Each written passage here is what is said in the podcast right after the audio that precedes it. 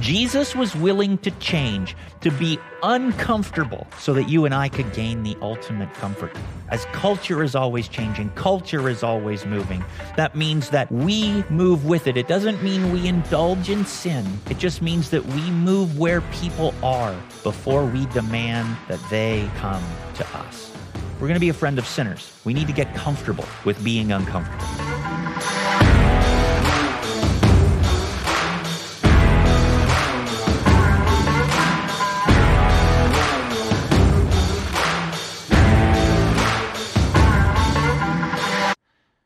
One of the things that we teach our children early in life is to clean up after themselves, to put away their toys when they're done playing, or at the end of a day, make sure to clean up their play area so it's ready for them tomorrow. Why do we do that? Is it more than just to teach them good manners? I think it's something that we do to help ourselves, to be honest. Because let's face it, if they don't clean up their play area, then eventually their play area expands to other places in the home, like high traffic areas. And it's when you're headed to the kitchen to maybe grab a small little slice of that Wegmans double chocolate cake that's left over from that night, and you discover that your child hasn't put away their Legos or their matchbox cars in the case uh, of our home when we were growing up or when uh, our son was growing up. And we would step on that lego or step on that matchbox car and we'd go for a ride and it would be something. And you thought when you woke up in the middle of the night thinking about that cake I'll just have a little slice and then I'll go back to bed. And instead, you go back to bed wide awake, or you go back to bed feeling a little bit sore from where you crashed and fell and maybe woke up the whole house. And you start to think, man, I wish my child, my son, my daughter had have put away their toys back into their toy boxes. Well, why do I bring that up today? Well, as we conclude our series, Friend of Sinners, one of the things that we have learned is that uh, Jesus has was always making it critical in his life and ministry to be close to people who were the wrong kind of people. Other people, they were critical of being with the wrong kind of people. They didn't want to do that, but Jesus, to him, it was critical because of a very important truth that God is less interested in people knowing that He's right and they're wrong, but that they move beyond that and come home, draw close to Him, draw close to His family. And so, what we've learned is that as followers of Jesus, we need to do the same. Our denomination, one of our core values, our very first core value, is that, is that lost people matter to God and He wants them found. And so it was important for Jesus, it was critical to Him that He be close to the wrong kinds of people, to be a friend of sinners. And it's critical for the followers of Jesus to do the same. And so we've talked about how we can start to do that in our lives, especially in this era of tension in which we live, this culture in which we live in today that's being amplified by the political season we're in, with the tension between uh, civil rights and police authority, and the tension of the pandemic and all of the stresses that it has introduced. It's dividing us more than bringing us together under Christ's rule. And it's happening to Christians specifically. And so we're talking about how do we organize our lives in a way that when people look at us, we're not dividing things, but we're bringing people together because we're helping them come closer to God. We're being a friend of sinners. We're, we're okay with being with the wrong kinds of people so that they can come home to God. We talked a couple of weeks ago about how we need to listen before we lecture. And last week we learned that it's we have to give up our comfort sometimes. We have to give up our desire to be comfortable in order to help those who are far from God feel comfortable in talking about questions of faith and spirituality and Jesus and God and so on. And today, I want you to know that, well, sometimes the way we Christians live our lives, we're like uh, toddlers who leave their toys out in high traffic areas. Christians, by enjoying the freedoms that they have in Christ, and the things that we want to have in our lives, the things that bring us joy and closer to God, can be done in such a way that it's like we leave toys out in the high traffic areas of someone else's journey towards Jesus. And we need to be cautious about that. And we need to strive that we don't place our spiritual freedoms above other people's journeys of faith. Let me show you what I mean. If you have a Bible with you, turn with me in them to Romans chapter 14 and look at the 13th verse. It says this Therefore, let us stop passing judgment on one another. Instead, make up your mind not to put any stumbling block or obstacle in the way of a brother or sister. Paul is saying, be cautious that we don't decide that our Christian freedoms are more important than our brother or sister's faith. And the way that he was seeing this show up in, in the church in Rome was that people were judging how they practiced their spirituality, how they practiced their faith in Jesus. And he said, when you do that, your standard of spiritual living becomes more important than someone's spiritual direction, becomes more important than their spiritual growth. And sometimes that's true of us as well.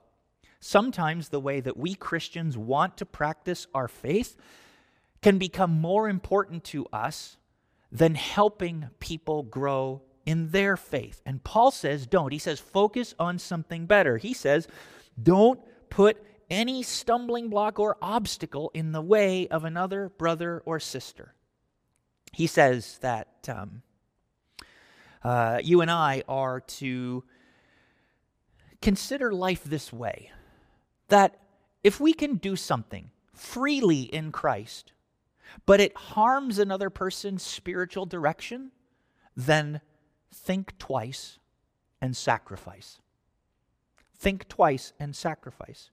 He would go on to say in verse uh, 14, I am convinced, being fully persuaded in the Lord Jesus, that nothing is unclean in itself. But if anyone regards something as unclean, then for that person it is unclean. If your brother or sister is distressed because of what you eat, you are no longer acting in love. Do not, by your eating, destroy someone for whom Christ died. Therefore, do not let what you know is good be spoken of as evil, for the kingdom of God is not a matter of eating and drinking, but of righteousness, peace, and joy in the Holy Spirit, because anyone who serves Christ in this way is pleasing to God and receives human approval. When Paul was writing to the church in Rome, he was talking about their main issue food. And food then could have been in a public festival be sacrificed to an idol, a false god. Maybe it was Caesar. And when that happened, a priest or some religious entity would stand up and he would say, As we receive and start this festival today, let's give thanks to Caesar. It's from his benevolent power and grace and his sovereignty that he has uh, given us this incredible bounty. And so we thank him as we enjoy it together. It's like the way we say grace when we receive our food today. And for some, for Paul, he said, Yeah, I know that's not true. I know that this food isn't because Caesar is benevolent and all powerful, it's because of God. So it's not a big deal if I eat this food. But for some others, it deeply troubled them that this prayer would be said. And they said, Listen, in all good conscience, I can't take this food. And Paul said, In those situations, I'm not going to eat the food in front of you because then you'll look at me going, What is wrong with you? And you're doing something with the food. You're creating a barrier between you and I as Christians that shouldn't be there. We're creating a barrier in their journey towards Jesus. So, don't do things that you know will harm another person's journey towards Jesus. It's not that we intentionally do this. We are free in Christ to enjoy many things, but if it harms another believer, then don't do it. Give it up. Now, a couple of thoughts just before we get into how do we do this. It's important to understand that Christians can disagree. Disagreement is healthy. It gives healthy perspective. It helps us learn from others. It helps us grow from others. We can be confident that we're doing the best thing that we can to journey towards Jesus, and then someone encourages us to try something in a new way, and it becomes a blessing to us. It takes us further, faster, so to speak. And that's a good thing. It doesn't mean what Paul is saying here is that you and I don't always need to agree on how faith should be practiced. But what he's simply saying here is that sometimes Christians give up their freedoms if it's going to hurt someone else's faith journey. They give up their freedoms if by taking part in that freedom is going to wound someone else in their journey towards Jesus. It's going to make it harder for them rather than easier. Now, you may be wondering how on earth does this relate to me and to us being a friend of sinners? Well, I want to give you two reasons why this matters. The first is that we're, I know we're talking about believers dealing with other believers. And that's, this is important for us to understand. But I think this extends to people who have yet to trust Jesus with their lives. Because Everyone is on a spiritual journey. Everyone is on a search for something, a search for meaning, a search for significance. And they may not have come to a place where they've trusted Jesus as the answer to that significance. But as a friend of a sinner, I can help them with the way that I practice my faith, walk towards God or walk away from God. I can do that to believers, and I can do that to people who have yet to believe. And secondly, the way that I talk about what other believers do can either be an encouragement to non believers to believe or a discouragement to non believers to believe. Let me tell you what I mean. Sometimes we talk about other believers in a way that is easily seen or becomes slander and gossip to other non believers. For example, I um, once was in a Walmart. I think we were buying uh, school supplies for our son, and I was picking out binders and things like that. And I heard two Christians talking about uh, another church in the area. One person said, Hey, you still go to that church? How are things going? And the other person said, Oh, I don't go there anymore. They do this now. They do other practices. They do this. They've changed. They're clearly not really focused on what's important. It's just not, you know, right. And so I'm walking away.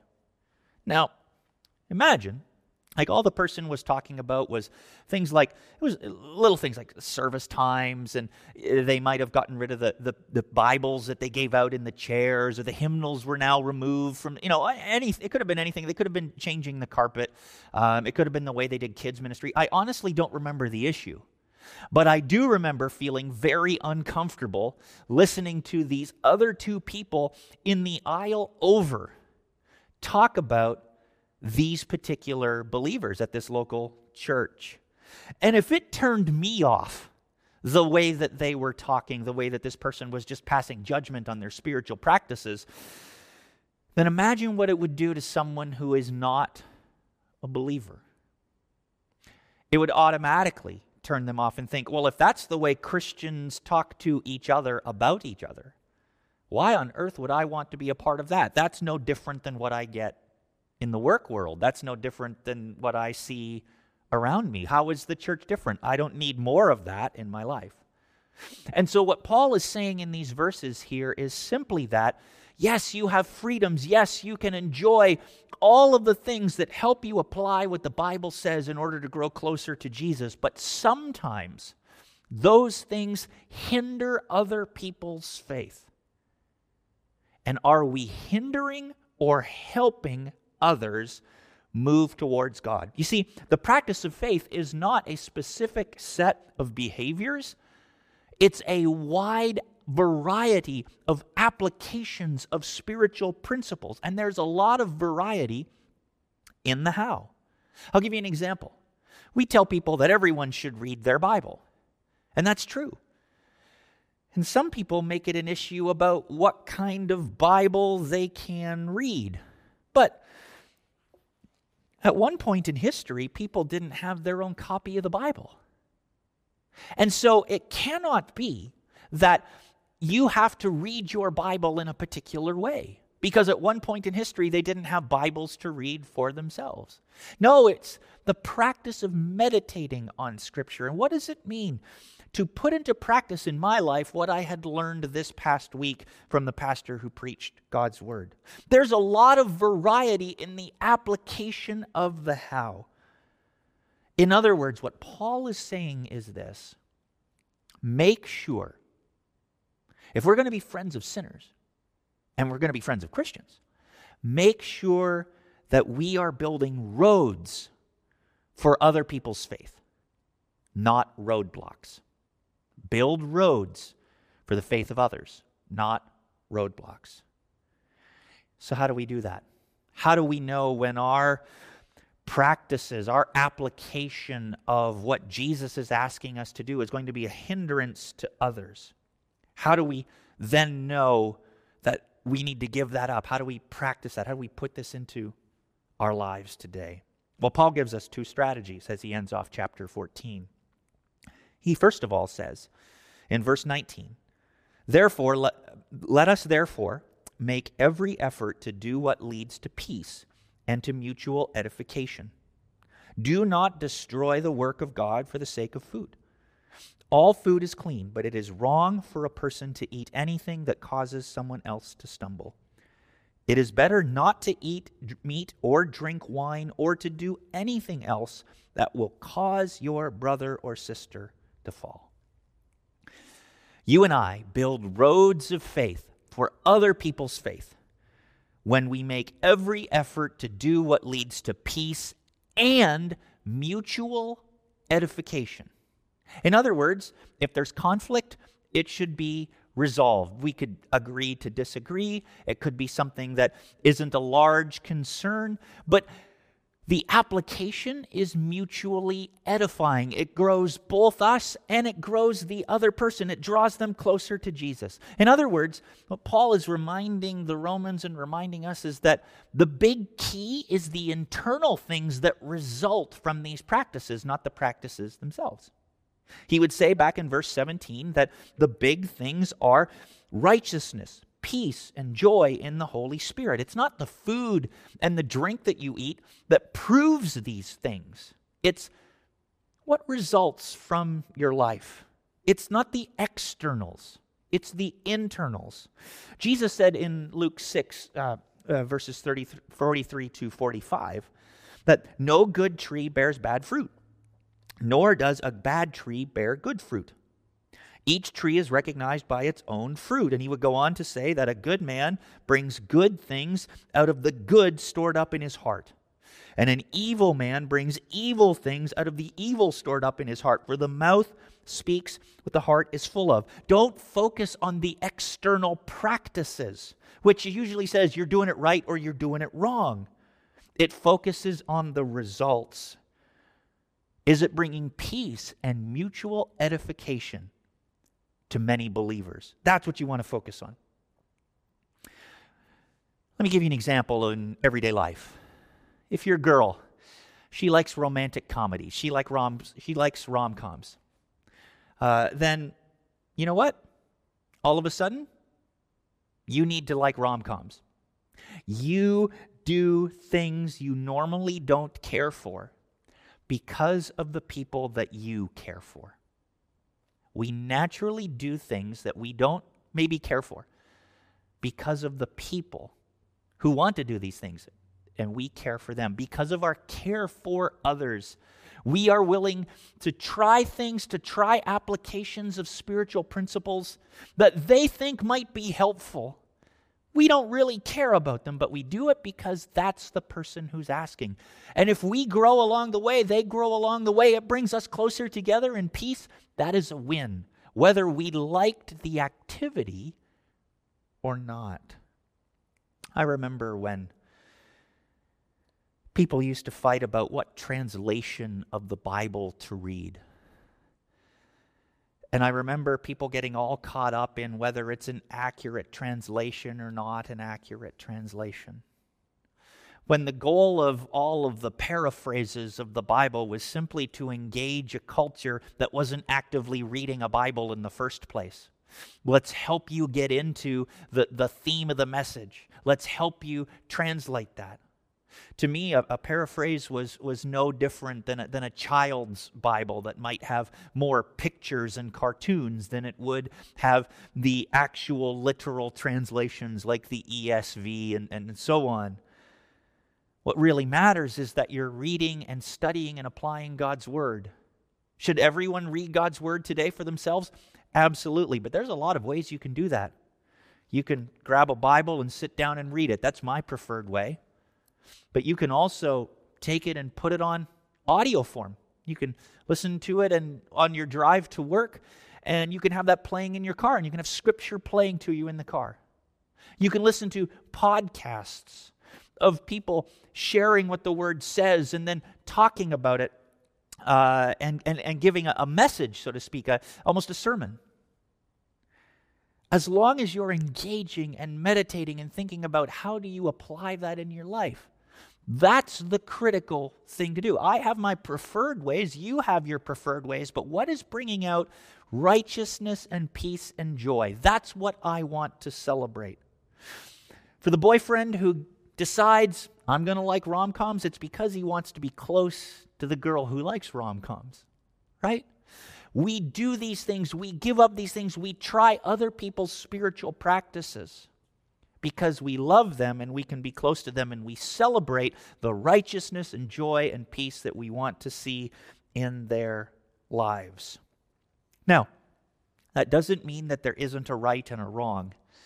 There are things that are commanded in Scripture. There are things that we are told are sin that we are to avoid. We are to take that seriously.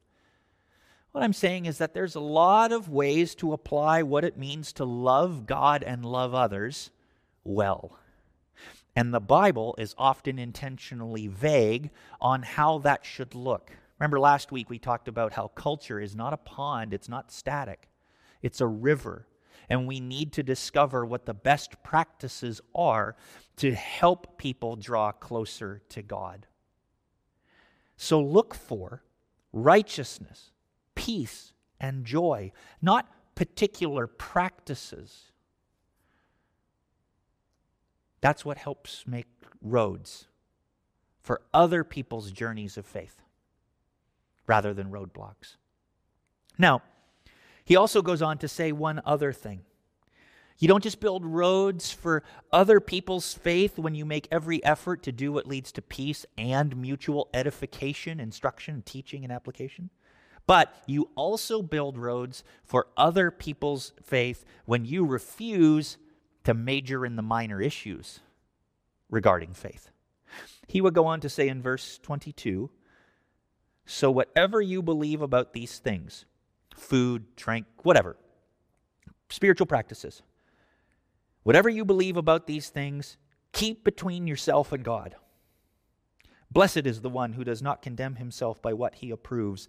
But whoever has doubts is condemned if they eat, because their eating is not from faith, and everything that does not come from faith is sin. Paul essentially says just stop talking about stupid minor things. Stop focusing on the little things. After all, what's more important? Food or people? What's, what's more important? Your freedoms in Christ or someone else's journey towards Christ? Don't make mountains out of molehills, he says. I'm reminded of um, boats on a water. When I was growing up, there were lakes everywhere. The summertime was just filled with boaters, and there were all kinds of boaters. There were people in in wave runners, there were people in yachts, there were people on pontoon boats, there were people in kayaks and canoes, there were people in small fishing boats with a small outboard motor out the back, and all of them were boaters. And if one of those boaters got in trouble, people didn't look at them and say, Well, you're in a kayak, so I'm not going to help you. Well, you're in a pontoon boat, and that's just a terrible kind of boat, so I'm not going to help you. They said, No, you're a boater in trouble. I'm going to come and help you. Because they were all boaters, regardless of the boat that they used. And that's what he's saying, too. It's not about the boat that gets you onto the water, it's that you're on the water. Don't major in the minor things of faith. Focus on the big things. Just and the way you do that is to keep the smaller minor things of faith to yourself. Don't talk about them all the time. Focus on the the major things, like the righteousness, peace and joy that we talked about. In other words, you can give up your freedom for another person's faith because a lot of the freedoms that we enjoy are really kind of minor things, minor applications of the freedoms that we have in Jesus Christ. Now, he Paul does go on to mention a warning. He says, You can give up your freedoms for someone else's faith. And he does say that someone who, you know, can try anything, do anything in Jesus' name, uh, that is a proper application and is willing to do that, probably has strong faith.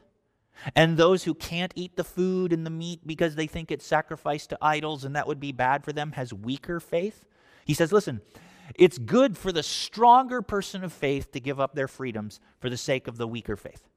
But it doesn't work the other way around. Don't try to convince yourself that you'll have strong faith if only you try these things that you're not ready for. It doesn't work both ways.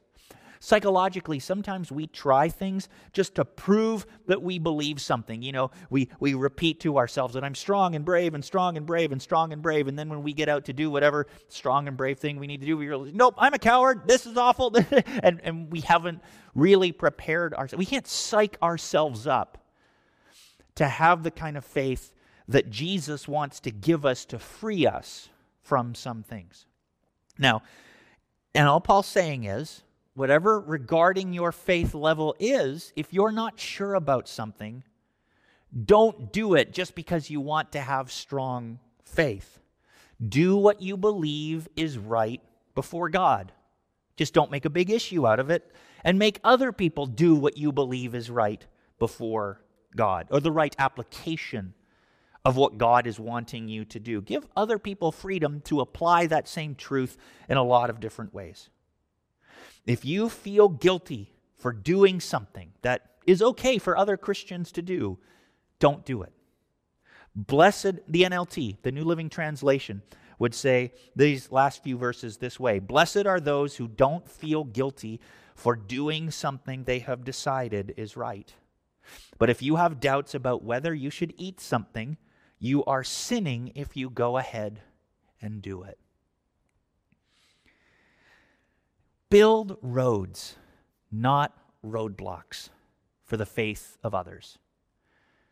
Christian, as we want to be friends of sinners, we need to be willing to give up our freedoms that we have in Christ in order to help other people have a smoother road of faith wherever they are struggling, wherever they might normally find a roadblock from us. Imagine the kind of world where Christians were known from their level of sacrifice out of love for one another. What kind of a world would that be? What if we focused on building roads for other people's faith, regardless of how much faith they actually had, whether they had just recently trusted Jesus, whether they've never trusted Jesus yet with their lives, or whether they've been a long-time follower of Jesus? Specifically, what would it look like if Christians were to think about peace and mutual edification in the political arena today? What would it look like if Christians were to pursue peace and mutual edification in regards to the current discussions on civil rights and police authority? What would it look like if we decided to keep the things that may hurt other people just to ourselves, the minor things about what it means to be a Christian in navigating the pandemic today. I think we'd look like a friend of sinners. I think the church would look like someone who is interested not just in being right, but in being close and helping people who are far from God draw close to God. I think it would be a group of people dedicated to keeping their eye on the prize, who have risen above the tension and the strife, and are keeping the main thing, the main thing of faith, that lost people matter to God, and He wants them found. Let's build roads, not roadblocks, even if it means giving up some of the spiritual freedoms that we have so that other people's journeys of faith can go further faster.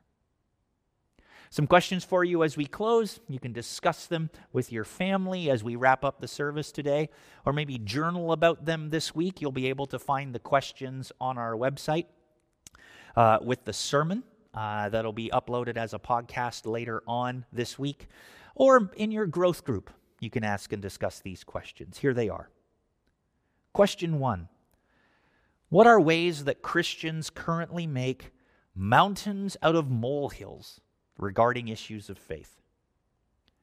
Question two Can you think of a time when you said no to something that wasn't sinful because of how it might affect your faith? Question three What are some things that you would like to try in order to make every effort towards peace and mutual edification with other believers? What about with non believers? Let's build roads, not roadblocks, for other people's faith. Let's pray. Jesus, you have given us so many freedoms. You have given us so many different ways to apply the truths and the principles that we see in your word. And sometimes, Father, we elevate how we apply things and make those things barriers to other people who want to come home to you. Would you help us, Lord, to not minor in the major, or not to major in the minor things of faith, but to focus on the big issues what is being produced in people's lives the righteousness, the peace and joy that only you can bring. And would you help us to encourage any way for people to find that as they follow you and come home to you? Lord, would you help us as friends of believers to get our house in order? to truly love one another and encourage one another in their faith. And would you help us, Lord, to do the same as a friend of sinners? We pray this in Jesus' name. Amen.